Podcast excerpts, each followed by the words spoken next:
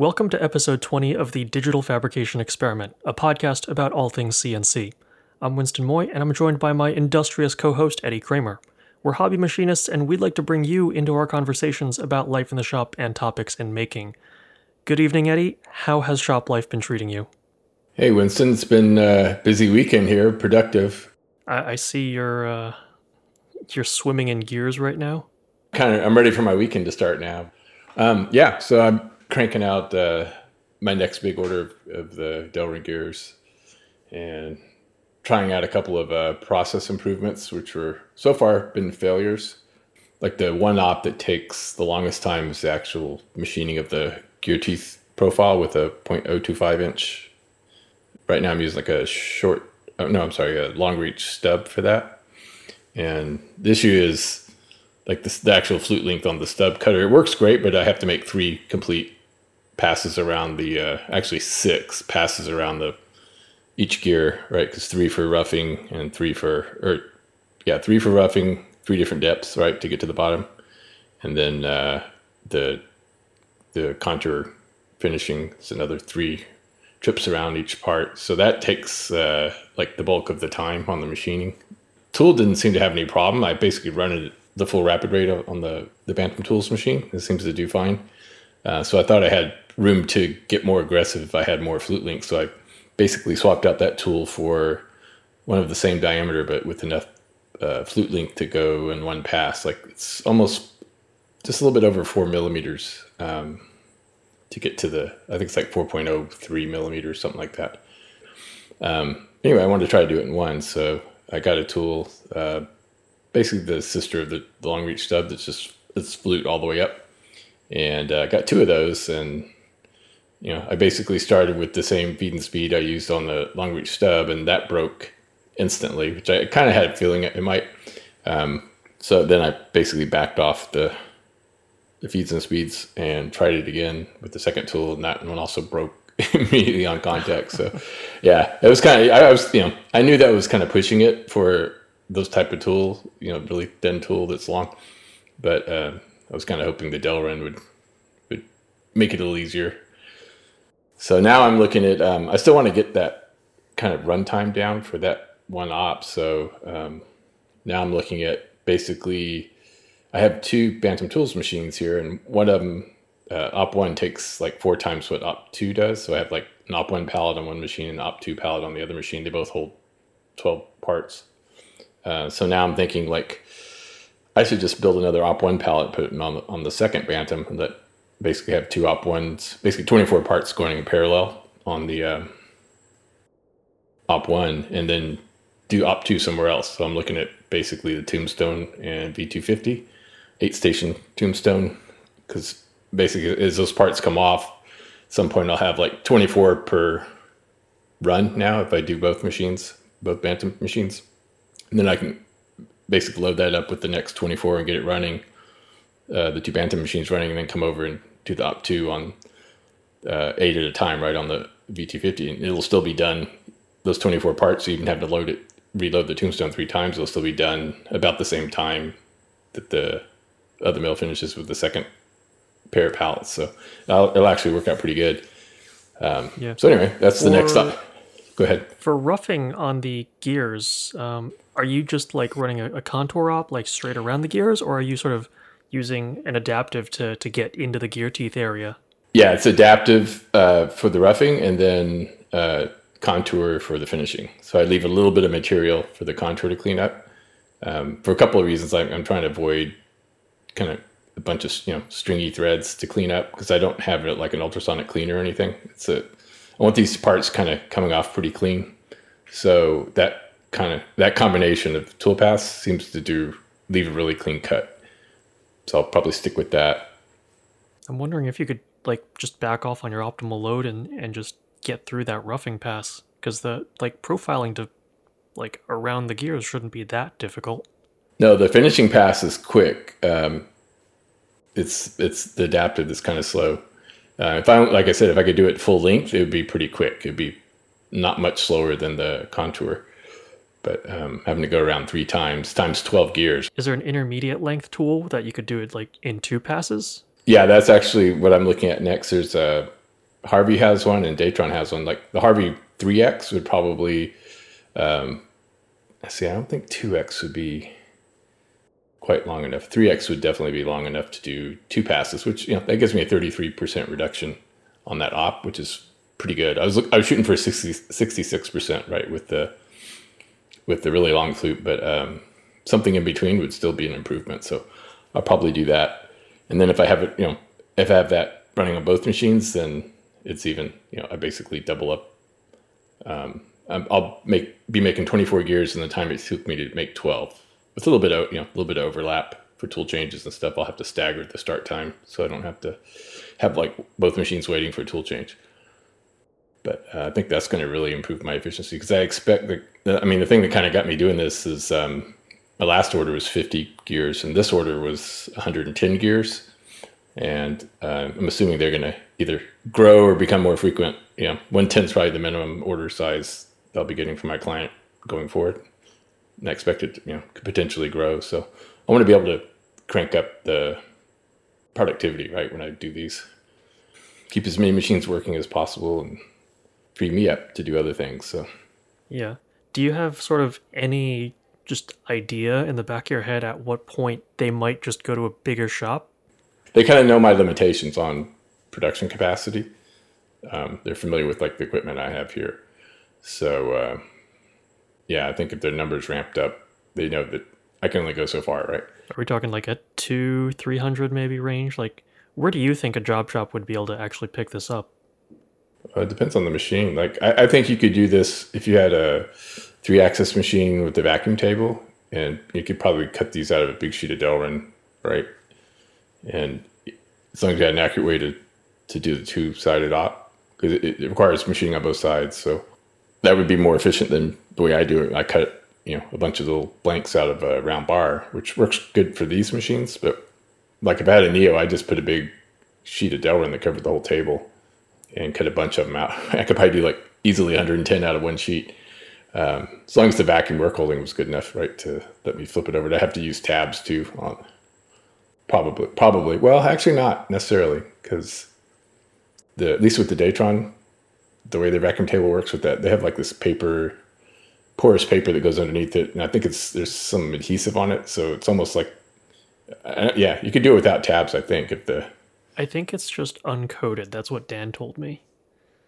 So it's like like as raw as you can get in terms of like a paper product um, because any any sort of coating will inhibit the the flow of air um, but i don't think there's any like friction enhancing surface to that i've seen parts that are similar you know similar approach at least on the neo where they're you know they're completely separated from the plate and they're still and they're small parts and they're still sticking to the table so that's probably all vacuum um, so anyway that would be like that would be my ideal ramp up if you know if the guy came back and said we still really want you to make these but we want you to make them like a thousand at a time hold on let me put down a, a deposit on a neo and i'll get back to you. yeah you. exactly let me call let me call my leasing company see what we can do right i think uh, the, the epiphany about bringing the second Bantam machine in as an op one uh, hit me this evening like an half an hour before the podcast when i was updating uh, my instagram post for the day and someone was kind of giving me a hard time or teasing me about not using the uh, the V250 for anything. I, am using it for like stock prep and not much else. Um, mainly because I I want to do like at least 12 of these at a time, right? I can fit that onto the other mill.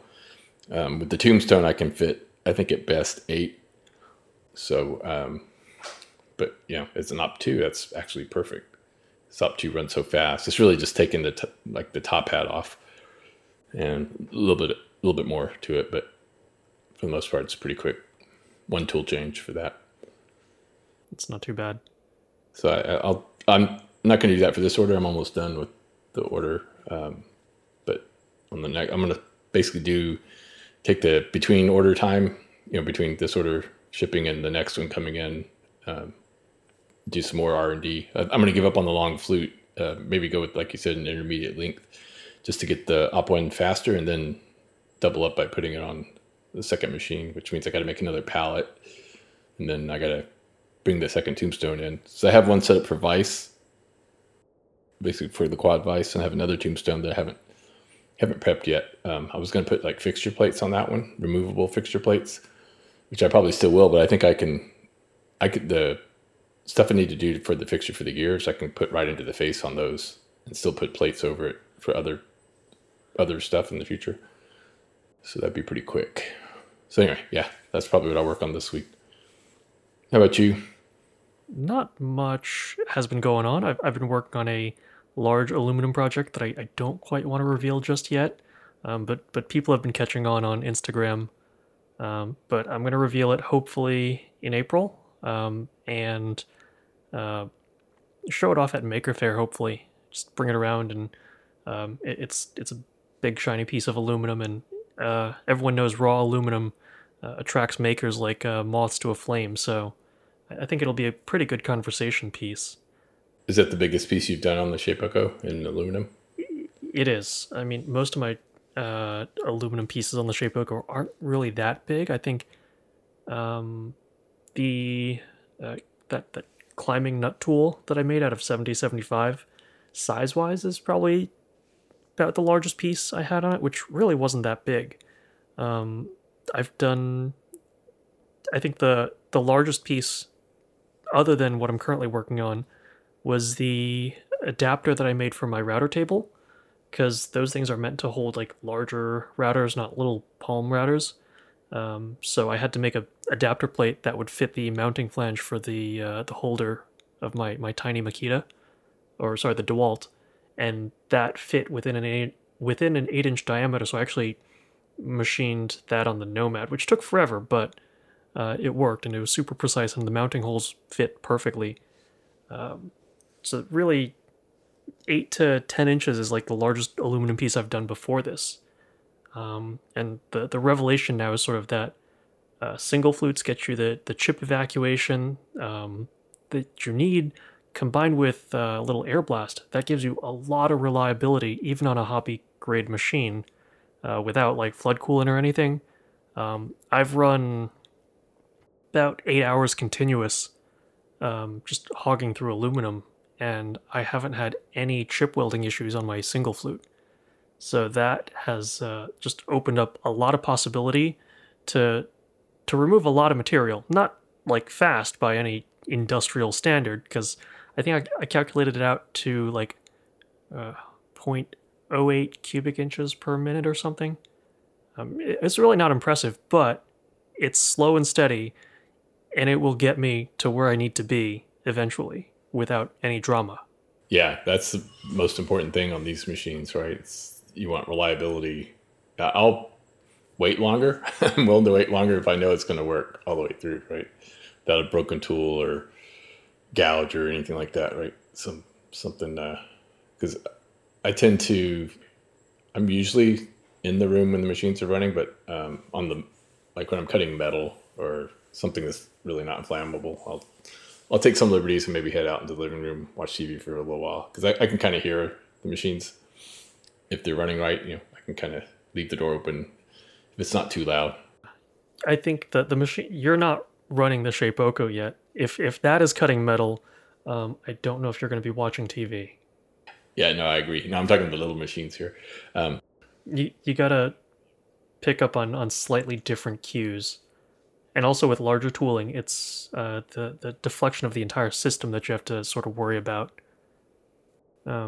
Because there are certain modes of chatter that the Shapeoko will um, sort of pick up on that the Nomad wouldn't, because it's just much smaller and more rigid. And also, you're running different size tooling, so. Yeah, you can put a lot more cutting force, I would think, with the Shapeoko. Um, the bigger tools, right?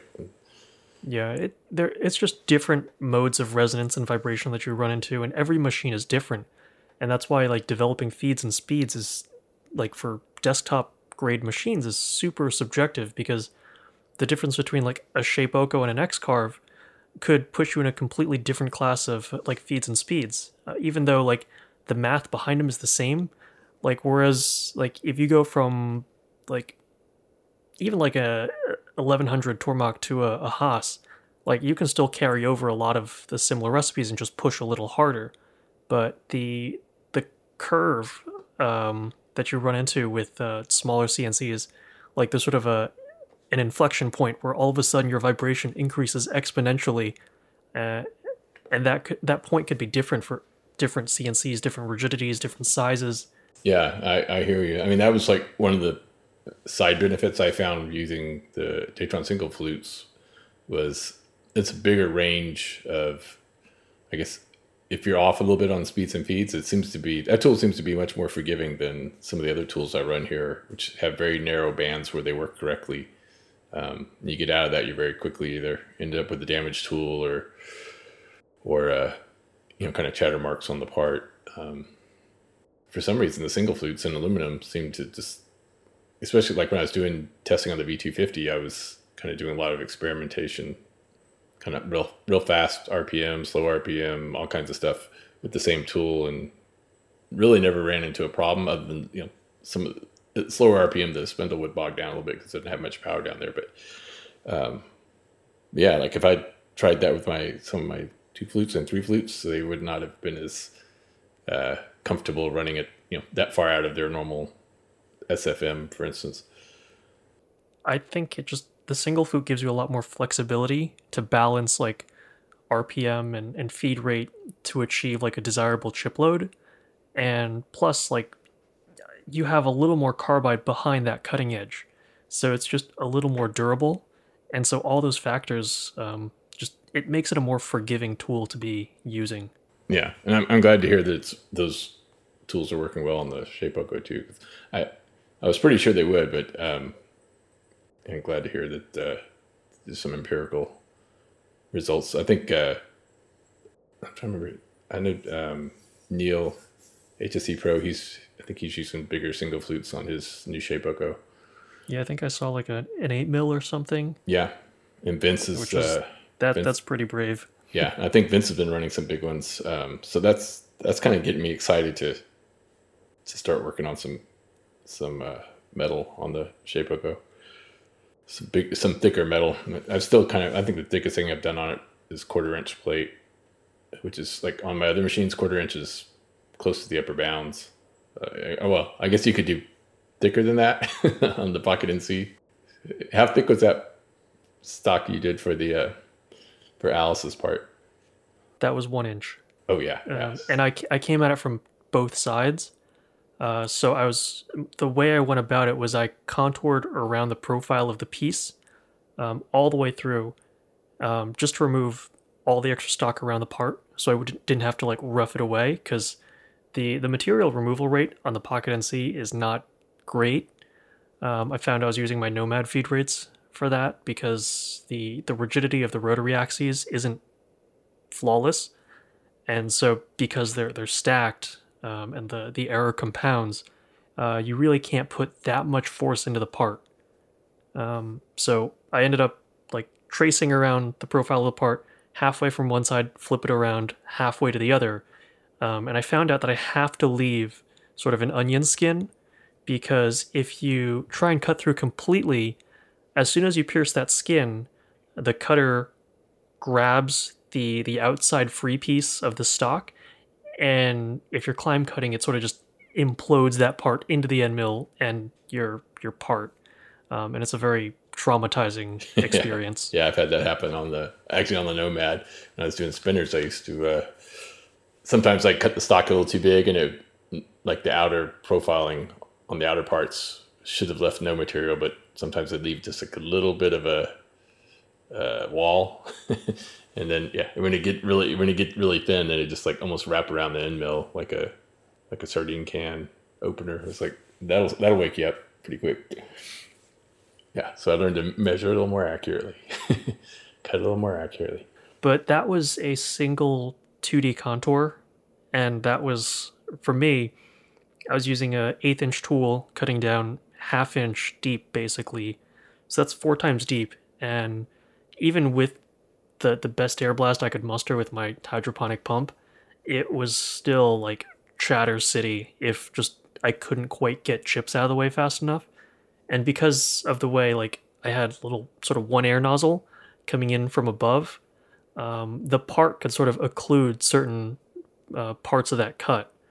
Like if I'm like there, there's certain uh, directions of cut where there's like material above it that block the uh, air blast, and so there's just there are places where I couldn't get chips out even with the air blast unless I like came in with a compressed air gun, and that wasn't happening for like a two hour operation.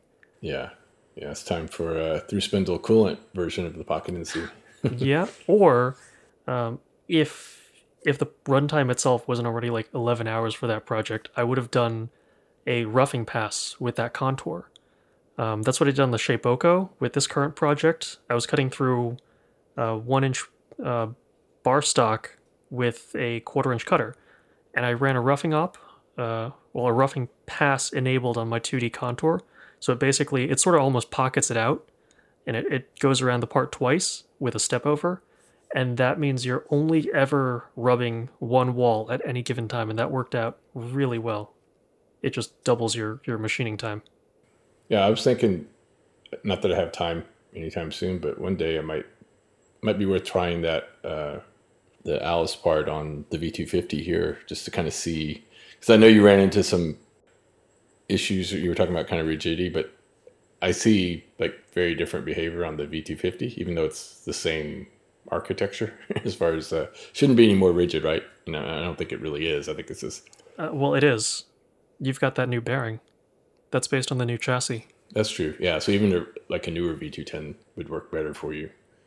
Yeah, but you you've got um, like you've got the bearing as an advantage, and you also have SFM, and we all remember that chart that uh, Marv showed where as you increase SFM, the the force to get through a part um, actually decreases, so you're putting less load into the uh, your stock. Yeah, that's exactly where I was heading because like my V210 and my V250 both have the new bearing, um, the rotary axis bearing, which is uh, supposed to be considerably more rigid uh, among the ben- benefits it gives you.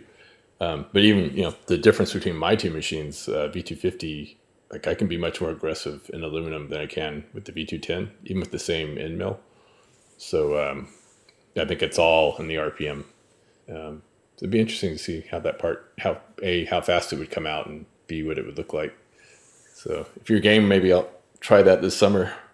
I can send you the project file. I can also send you my my fixture plate file so that you can, unless you come up with a better work holding solution for that stock, which would be really cool. Hint, hint, do a dovetail.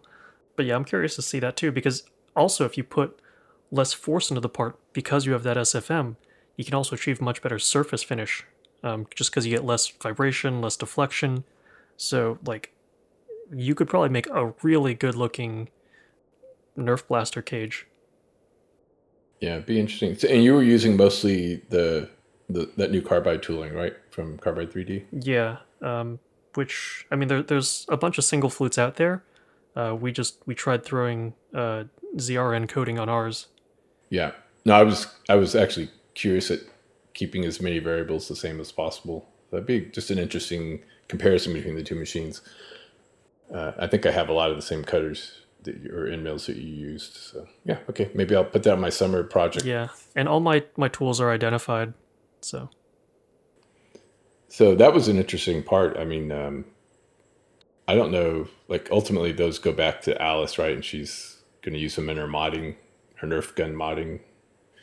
Uh, I don't know if that's a business or something she just does for fun. it is. It, it's a, a little side hustle that she runs. Um, and the the community there is um, like every every sort of fandom and community has their own like rabid group of like fans and um, that that nerf community is no different it's an interesting group of people that uh, i don't know if i'll ever fully understand but it's it's still cool how much thought goes into things like this I've seen more of stuff that she's received from other people, like that. I guess were gifts to her um, from that same community, right? They were modified uh, Nerf. there's a whole ecosystem and like uh, like industry around Nerf mods, which I had no idea about. Like my idea of modding a Nerf gun was when I saw Adam Savage's like video on Tested, where he like did of a, a blaster with like this awesome paint job and weathering and stuff.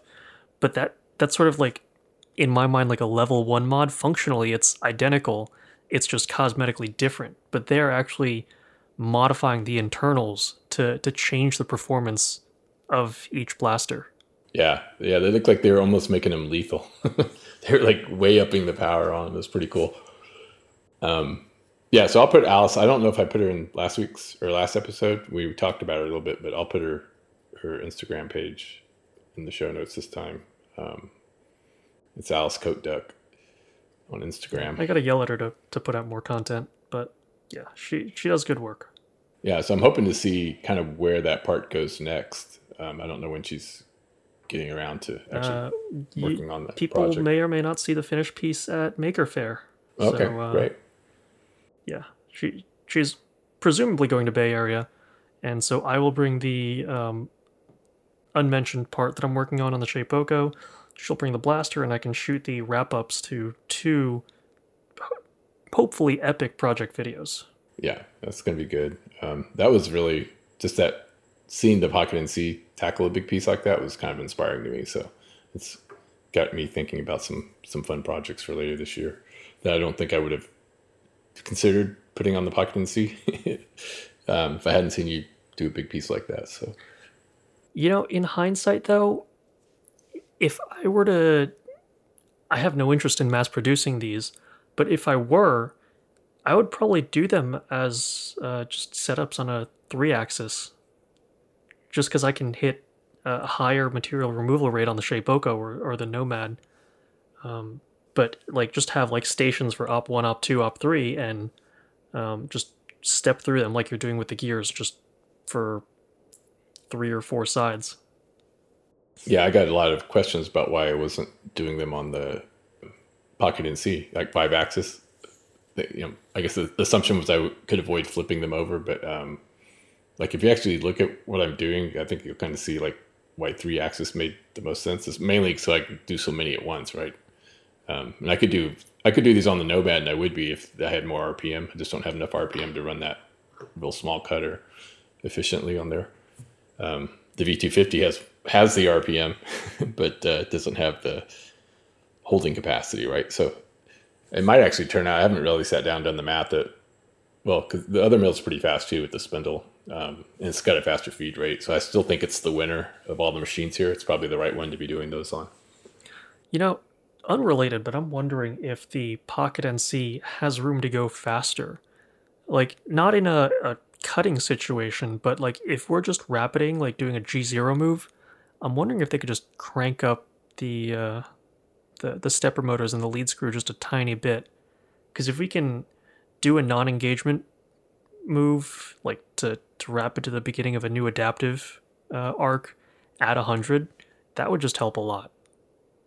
Yeah, I, I don't know what the exact limitation is there. Um, you could definitely go with it like a coarser pitch on the lead screw, but you'd be trading off some accuracy, right? Yeah, I mean the the thing is usually it's like as you crank up the stepper motor, you start to lose uh, torque um, because you're just going so fast. Like you can't build up the full electromagnetic force behind it.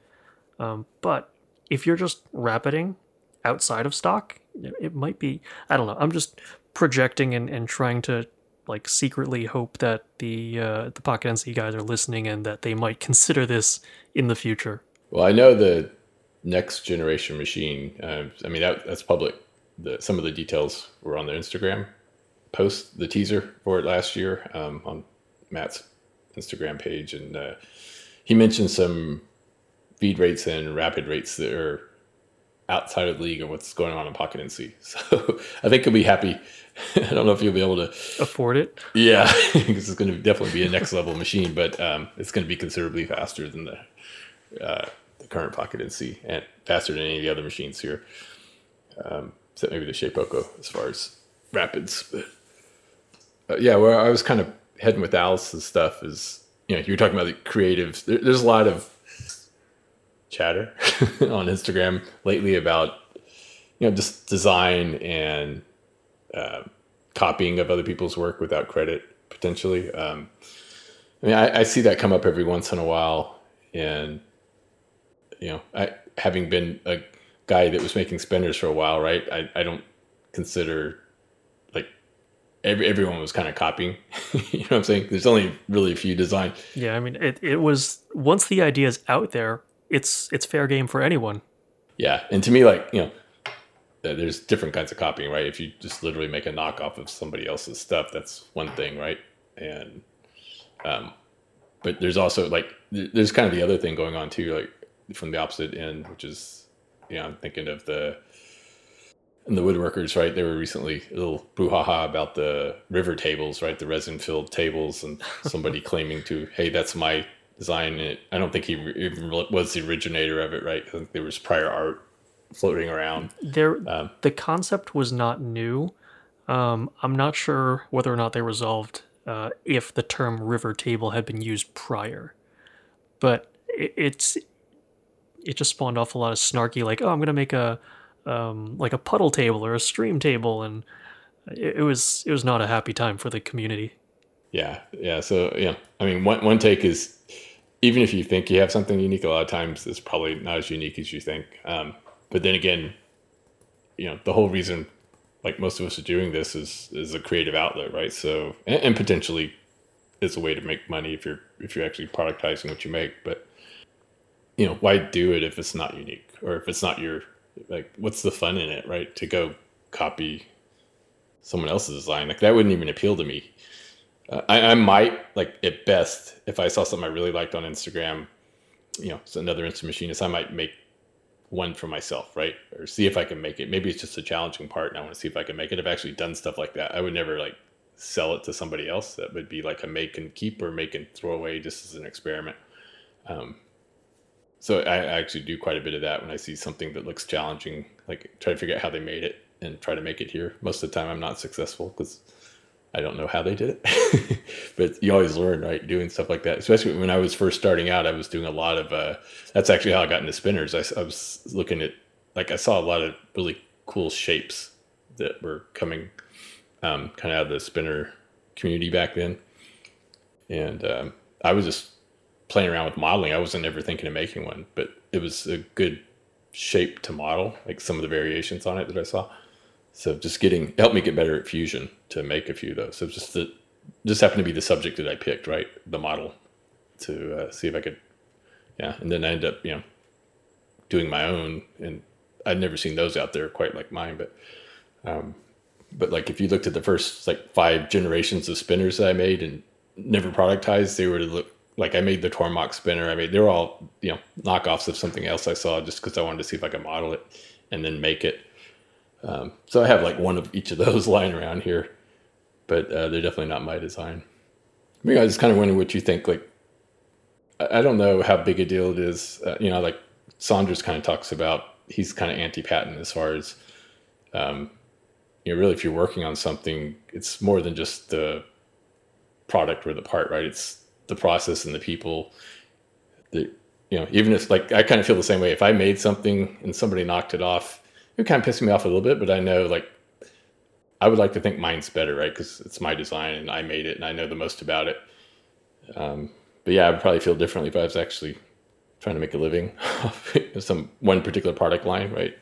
And had competition that was, you know, it, it depends on how I guess the impact, right? That the cop that the a, clone of my product, if I had one out there, um, would have on my sales, right? And I think in the kind of stuff that you and I do, when we do product that's kind of unique and half of what probably attracts people to us is our story, not so much the product. So it'd be a little harder to clone and actually probably get the same benefit we get. I mean, I think we're both kind of fortunate in that our livelihoods are not dependent on sales of what we make to to survive.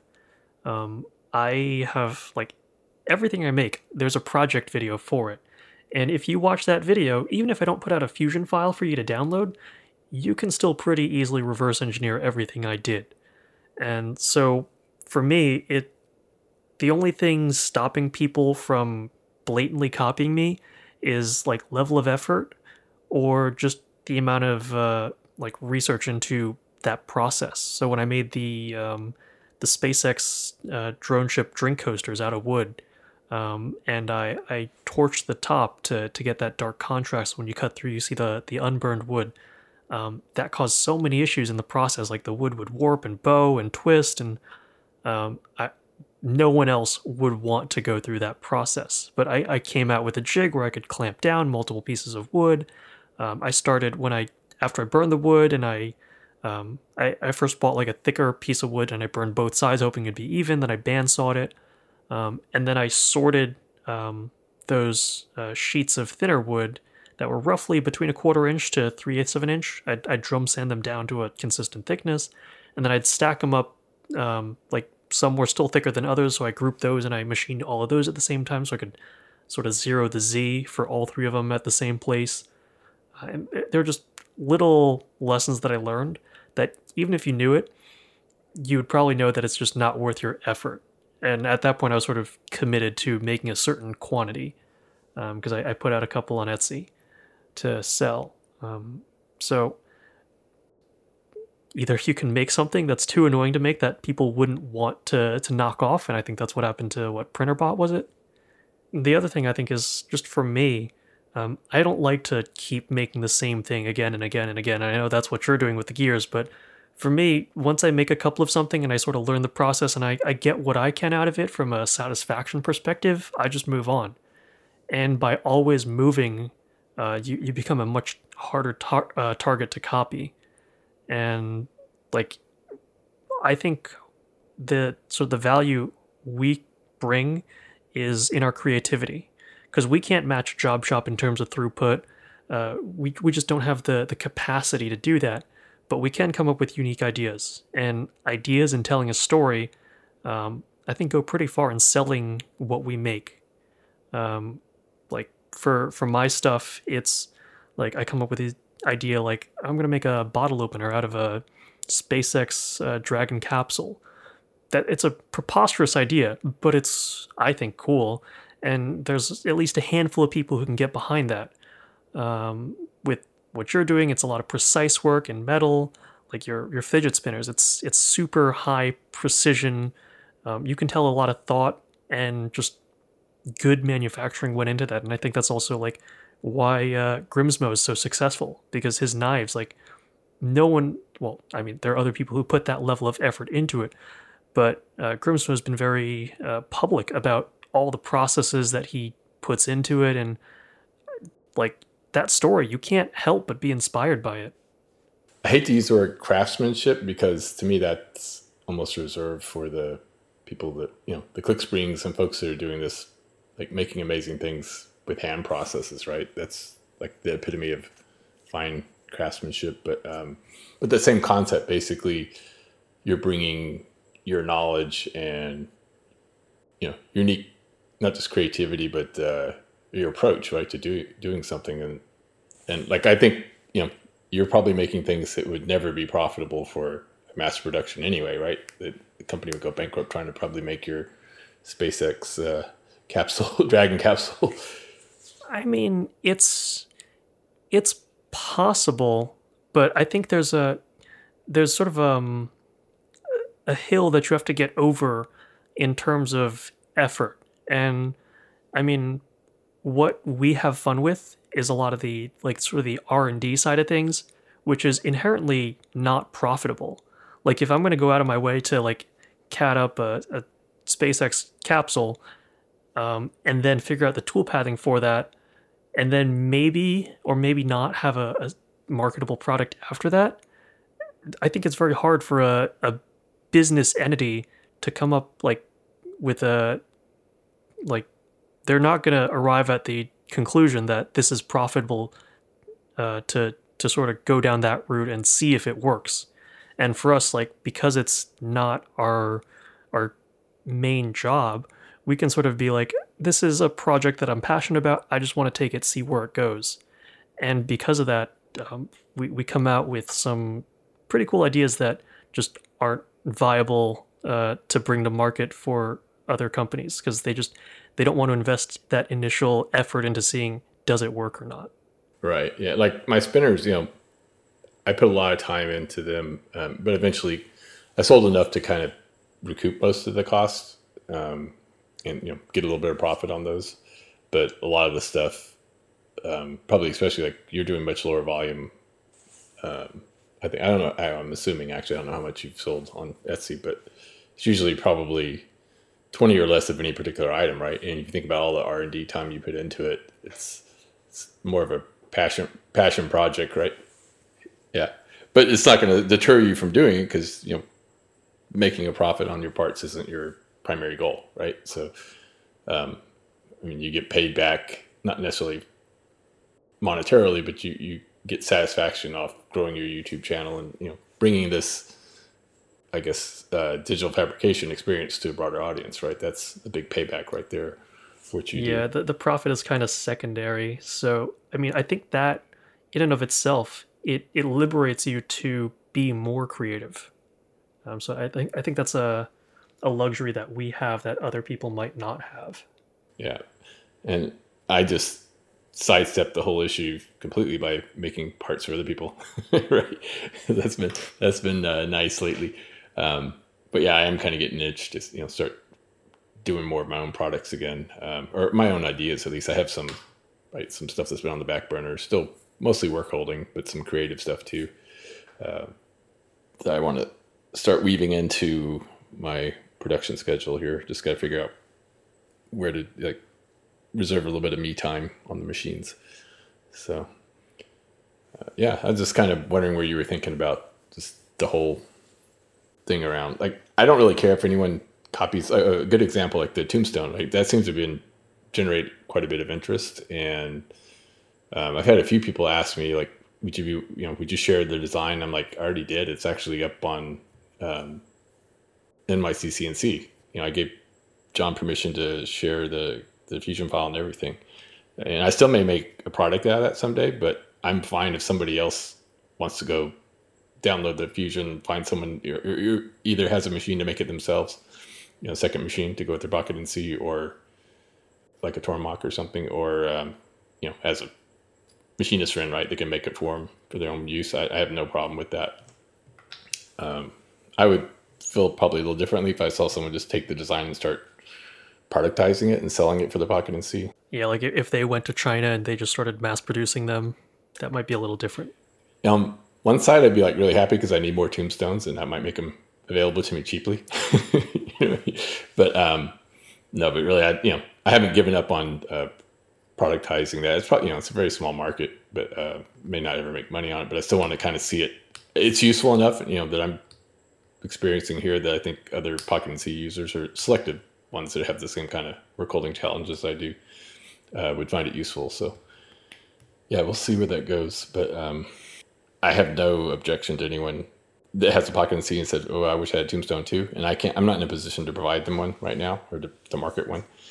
So uh, yeah, if they have the means to make one, get one made for themselves, um, I'm all for that. Like that, that would actually pretty pretty much make me happy to see a second one out there somewhere, just kind of randomly show up on someone's um, Pocket NC. That'd be pretty cool. But yeah, all the stuff's up there. Philosophically, like most of my stuff, I, I sort of just treat it as uh, Creative Commons non-commercial. So like, if you're not trying to like mass produce it without my blessing, like I'm okay. Uh, people have asked me for um, I made like a magnetic uh, closing ring box, and people have reached out to me like, "Hey, can you share the fusion file for that?" And I've I've sent it to them, even though it's something I have sold on Etsy. Yeah, that's part of what's good about this community, right? If they want to go through the effort to make it, I am happy to allow them to do that. So it's a luxury that I am afforded because I can like I won't not be able to put food on the table if I lose sales to someone else. Right, right. And um, you know, and I always think it's it's really nice when people ask. That's I always do that too. If I you know if I see something that I want to kind of you know if exactly copy, I'll, I'll, most of the time I'll just reach out to the guy if I or the person on Instagram and say, hey, um, you mind if I make one of these for myself? It, it's usually more of a EDC or an EDC thing, a EDC type thing, everyday carry. Oh, which speaking of, um, I just got my maker knife from uh, Shako out in Italy, and that thing, like mechanically, is just it's really cool. Some people might think of it as a gimmick, but I think it's just a mechanically elegant solution. Um, that there's very few moving parts. Um, but that is a thing where like as soon as the idea is out there, as soon as someone gets their hands on it, they might be really tempted to copy it. Um, but there are certain things about its manufacturing, like that it requires EDM to to make some of the internal parts that move just based on their their deflection uh, and the the springiness of the material that you probably wouldn't be able to do like even if you had a CNC or a 3D printer it's just you're not going to be able to recreate that mechanism and so I think that's actually pretty innovative. Yeah that's the you know that's the other way to to build a moat around your product right? Just basically build something that's almost impossible for someone else to make. Unique process right that you you maybe master yeah there, there's a certain barrier to entry which i mean um, he had to go to china to find the capability because his european manufacturing partner like bailed on him. Um, so technically if anyone else wanted to steal his idea they could just probably go to a factory in china and probably next door to where he's making his and make it but the barriers the sort of the activation energy to, to cross that hill, like that threshold where you can recreate that object is pretty high. You have to go find a company that can make parts that are EDM'd. Um, and it's just like the average Joe is not going to go through that effort. And it wouldn't be the it wouldn't really be the maker knife, right? It'd be some cheap clone of the maker knife. And I think half the half the appeal of that particular artifact is the story behind it. So, um, yeah, I, I, was just kind of wondering, just having seen all the stuff that was going on the last couple of weeks on Instagram, what you what you were thinking about it. Like, I don't have enough product out there today to really have to worry about it. I have nothing out there really that's um, in between products, I guess, right?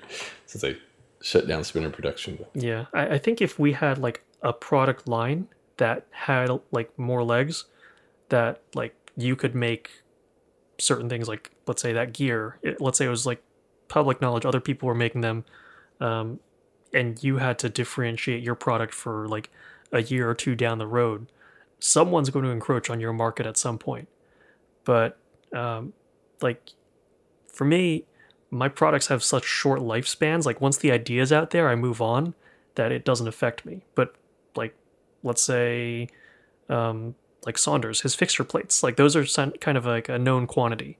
Like that design, it's not going to change, and someone could go to China and manufacture them probably cheaper. So, and there were people making fixture plates before him, right? And there's there's other companies making very similar looking products, right? But his, you know, I know, you know, just based on the podcast, I know he spends a lot of time perfecting the process, getting really high quality, high accuracy holes and threads. So um, yeah, it's kind of like if I had a choice, I think I would. If I had a machine that would fit one of those plates, I'm pretty sure I know where I'd be sourcing it from, even if there were like cheaper ones out there. Like my my point was sort of just that's a product where it is um, feasible or conceivable that there would be a race to the bottom, and that's not a place I want to be.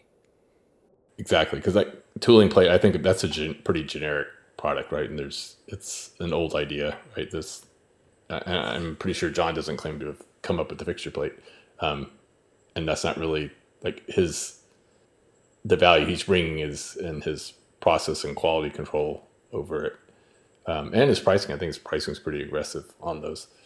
Uh, and the whole ecosystem he kind of grew up around the plate, right? The modular vice. That's really where the kind of some of the unique stuff is showing up. Um, but yeah, that you know that's probably a good example.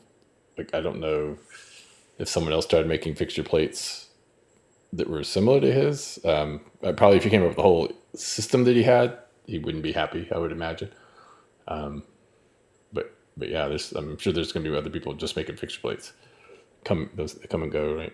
Um, yeah, so I don't know. I, I don't want to spend like too much time on this, but uh, it was just kind of interesting I, I guess the advice, you know, just focus on your own design, right? And that's really where the joy is anyway in this stuff. It's like, uh, it's easy to get lost in the ocean of other people and what they make out there. So, whatever you can bring, um, like just from your own creativity, your own processes that make it different, uh, I'd say double down on that. Yeah. I mean, one thing I don't want is like the instant machinist community all of a sudden going dark because no one wants to share what's going on in their shop, right? Um, how they make stuff. So because people are just ripping it off, right? So hopefully that's not going to be. I don't, I don't see the trend going that direction. I think it's just flares up every once in a while, but um, you know, this has been a great community. It's, I expect it to continue to be a great community uh, with a lot of sharing going on, both process and skill and and technique, right? So that's what that's like some of the best part of that. Anyway, so uh, well, let's talk about something on a lighter note. yeah, so you killed. So I talked about the end mills I killed. You had some zombie end mills that you brought back from the dead, didn't you? I I did. Um, I heard from an Instagram user, Jonathan Anderson, um, that he had tried soaking his end mills in sodium hydroxide, lye. So I purchased some, not with the intent of dissolving a dead body, but of dissolving the aluminum that he said was what I was seeing on the end mills that I had. So after my like massive aluminum projects, um, I looked at my end mills. They were they were pretty gray or silver, and I was like, oh, the coating must have rubbed off.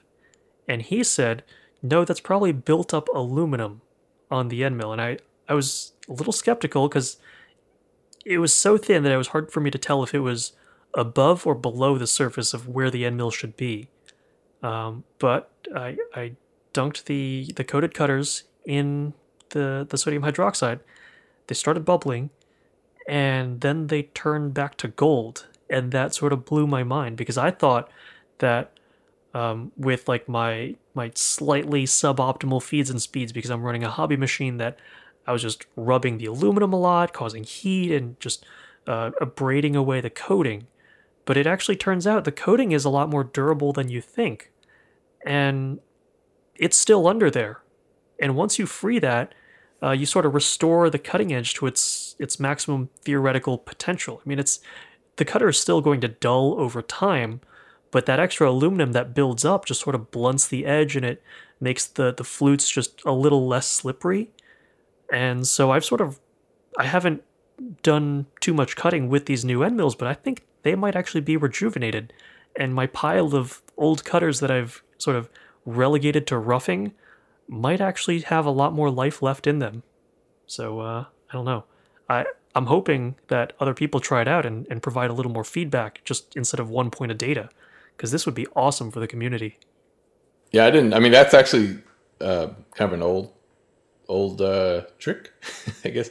Um, I, would used it before on some Lakeshore Carbide tooling that I had, uh, like back when I just had the other mill. I, like the first few times I cut aluminum, I ended up with chip fouling on the small tools here, and they were uncoated because I, I, didn't know about coated tools at first. Um, but like at the time that yeah, I, I had like maybe ten tools to my name, and they seemed expensive. Like uh, I, I wanted them to work, right? so I didn't want to go buy new ones. So I started like googling how to how to get chips. I actually had chips welded, right? It wasn't just a coating like that.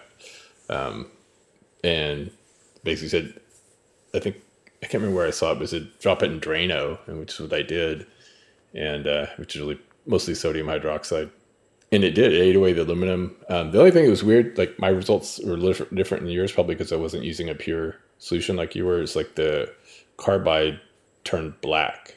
Like it almost looked like a lithium disulfide coating on it by the time it was done. But the tool cut great. I I think um, uh, Jonathan did a little bit of research. I don't think he concluded that uh, carbide was fully impervious to sodium hydroxide the zirconium nitride is, and so that you can leave indefinitely. But the carbide itself, um, the the verdict is still out as to whether or not it would hold up. So for all the coated cutters I did, I, I left them upright. I didn't submerge the entire thing. Yeah, it definitely changed color. Um, it did cut again, like it worked for a while, um, and then I probably broke it. so, so I was still learning back then. But um, yeah, it, it, was. I think about yeah, I would do it the way you did it next time anyway. Um, just go mix up your own pure sodium hydroxide. Be careful with that stuff, right? It's pretty nasty, but yeah, but I don't know what else was in the Drano that may have like complicated the process or. But um, nowadays, like usually I don't bother because, except for some of the bigger Datron tools I have, most of them are just, you know, I, I use them until they wear. Well, I guess I don't really have. I don't get chip welding that often I think if I did, I would probably do that more often because if everything else is good with the cutter, I, I would want to use it again. But um, yeah, most of the, like the little tools I use are so cheap, I just buy another one if it gets messed up.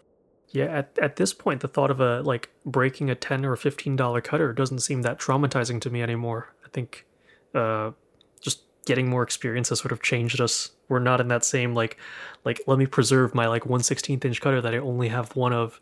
Like we, we have like dozens of them now. Yeah, well, that's exactly the thing. That like there are tools I only have one of, and if I'm in the middle of a job and it's not cutting because it's got some chip welding and I need that tool to finish the job, then I probably would go. I'd be going down to Home Depot to get some lye because I could get it going faster than ordering a new one, right? Or at least get it going until I get the new one. So, so you're without your Pocket and NC. I'm going on like a bunch of travel in the next two months. Like I'm going to a wedding this coming weekend. Um, the weekend after that, I am uh, going to a. I don't know if I, I can say yet, but it is a sponsored event where they will show me, uh, like a bunch of vendors will come out and show me tools, um, and then in May there's Bay Area Maker Faire, and in between I might have more travel. So I'm just in and out of my garage for the next two months, and I know I've got enough uh, three axis work to keep my project queue like crammed full for like the next three months and uh, I know Chris has been itching to to sort of get his hands on some five axis capabilities. So I met up with him, uh, grabbed lunch with him, and said, "Hey, I, have got a CNC that needs a foster home. If you're willing to take him."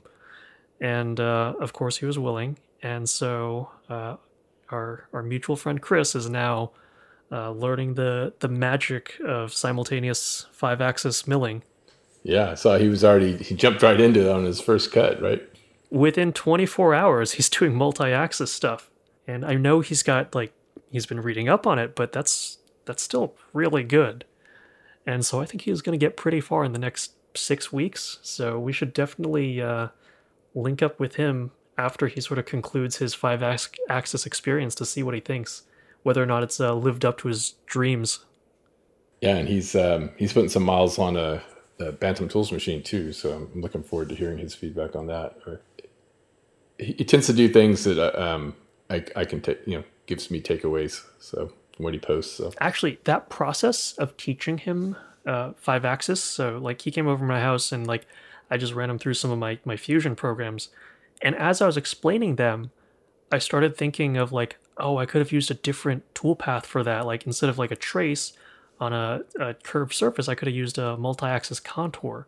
And just little realizations like that, um, as you're teaching and as you're like reviewing old things you've done, that can actually be really beneficial. And so I, I highly encourage people, if you have the knowledge, share it because if you can teach it, um, that just that proves to yourself that you have a mastery of the material and if it causes you to pause and think, that's actually a good place to reflect and, and see where your own knowledge can be improved.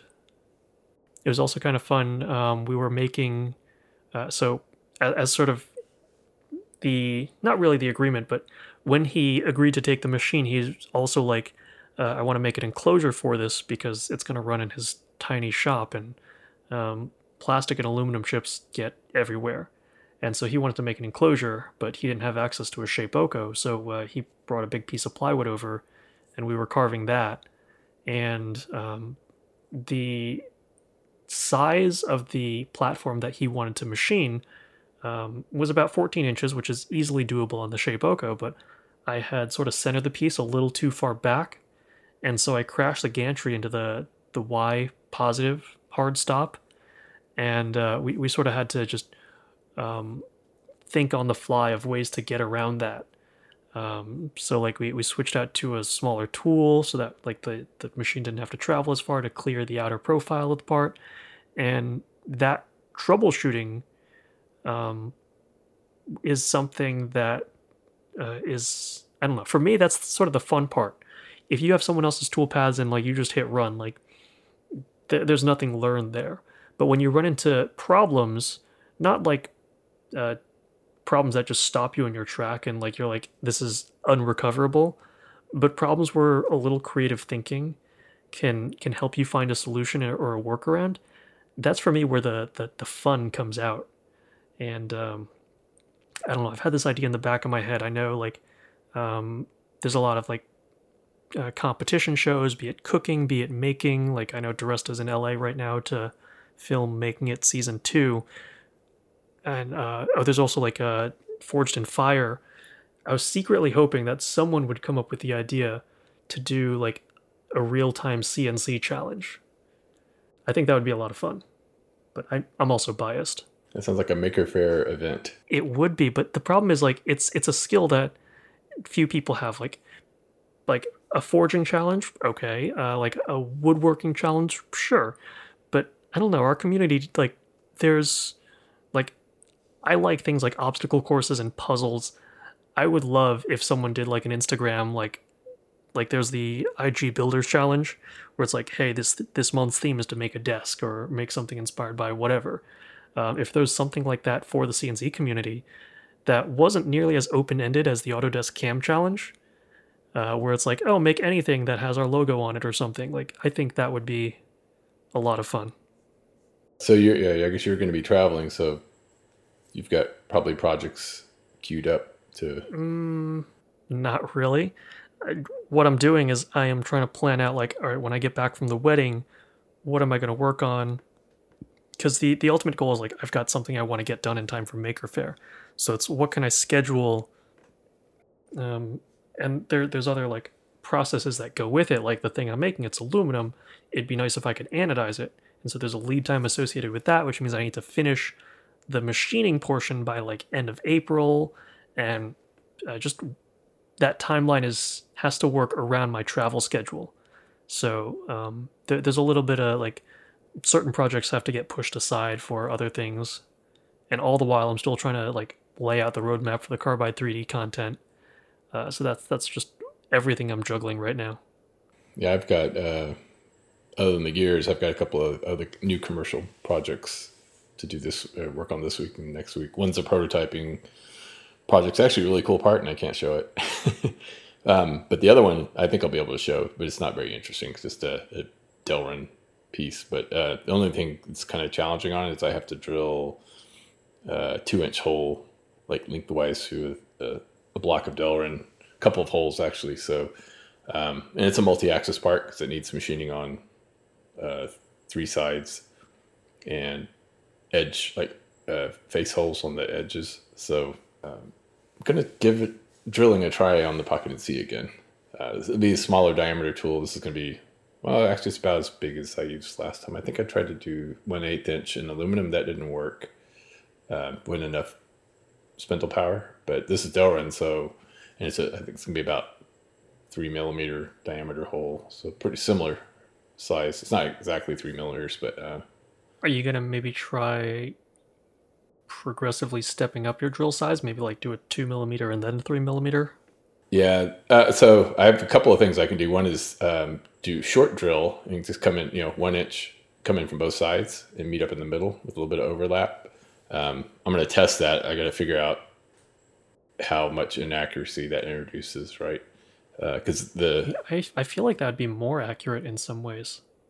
Well, you figured the tool won't be like I could use I could use a screw machine drill, like a short drill for that.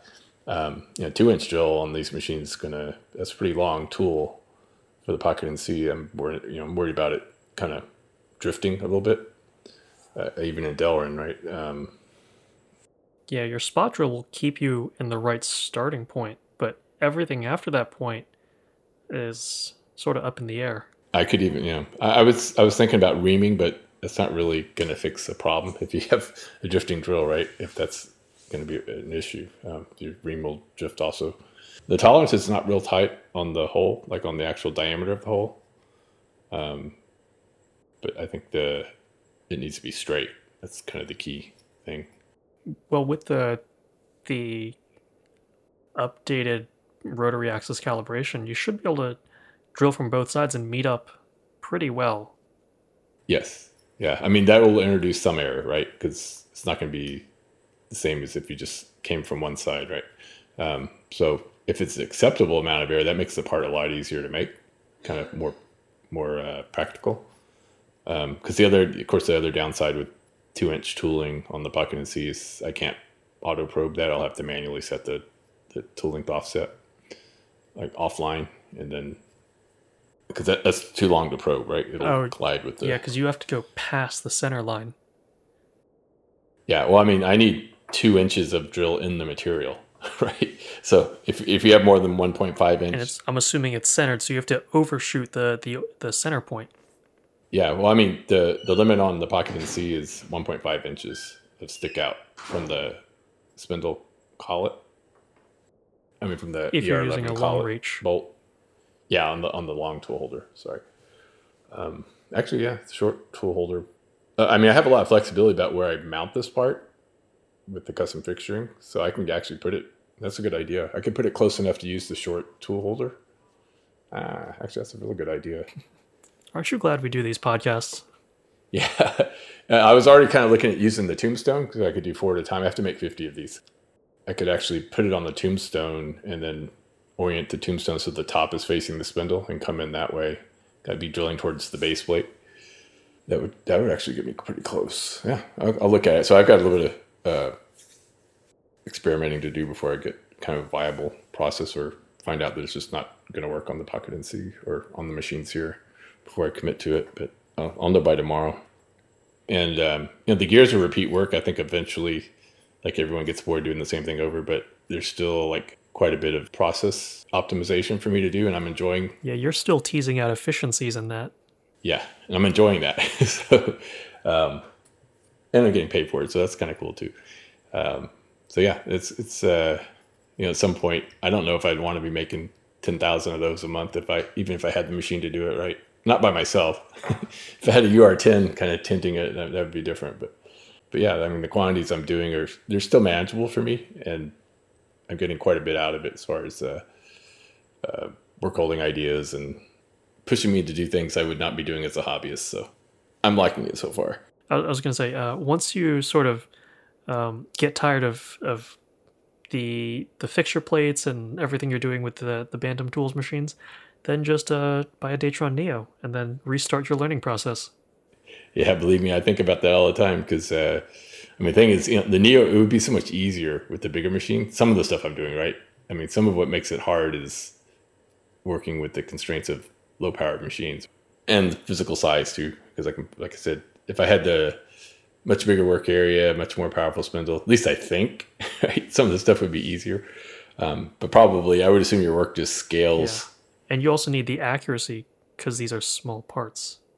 Well, I wouldn't worry about that with the Neo. That would definitely have the accuracy. Um, but I think um, you know the work just scales, right? So if you if you have a faster machine, you'll take on more work, and it'll be just as hard, right? In the end, because you're you know you're make, either making more parts or more complex parts than you would have tackled with smaller machines. So you'll probably always kind of wish you had a bigger machine, even if you have a bigger machine. There's always the next bigger machine. So speaking of bigger machines, I, I see uh, Grimsmo's got some cool stuff coming his way pretty soon. He's got a machine coming, but he's also lusting after some other machines in Germany, I think. Yeah, so he signed the contract on his uh, Swiss style lathe Tornos. I'm really pumped about that. I can't wait to see that in action. And uh, I guess he's he's thinking about a Kern. At least, at the very least, dreaming of a Kern.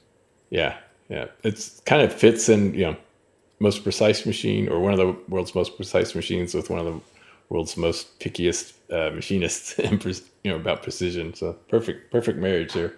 I can't wait to see what they've filmed in there because you don't get a lot of content out there other than the uh, what Kern allows to trickle out through Instagram. Yeah, I'm I'm hoping there's a shop tour of some sort. Even if we can't see like the internals of the machine, if we can just like see a little more of like what they can make and um, just the machine in action, I think that'd be kind of nice, especially not on a mobile device like in 1080 or 4K or just just more content for us to digest to understand what that machine is capable of. Oh yeah, I'll take as much Kern porn as I can find.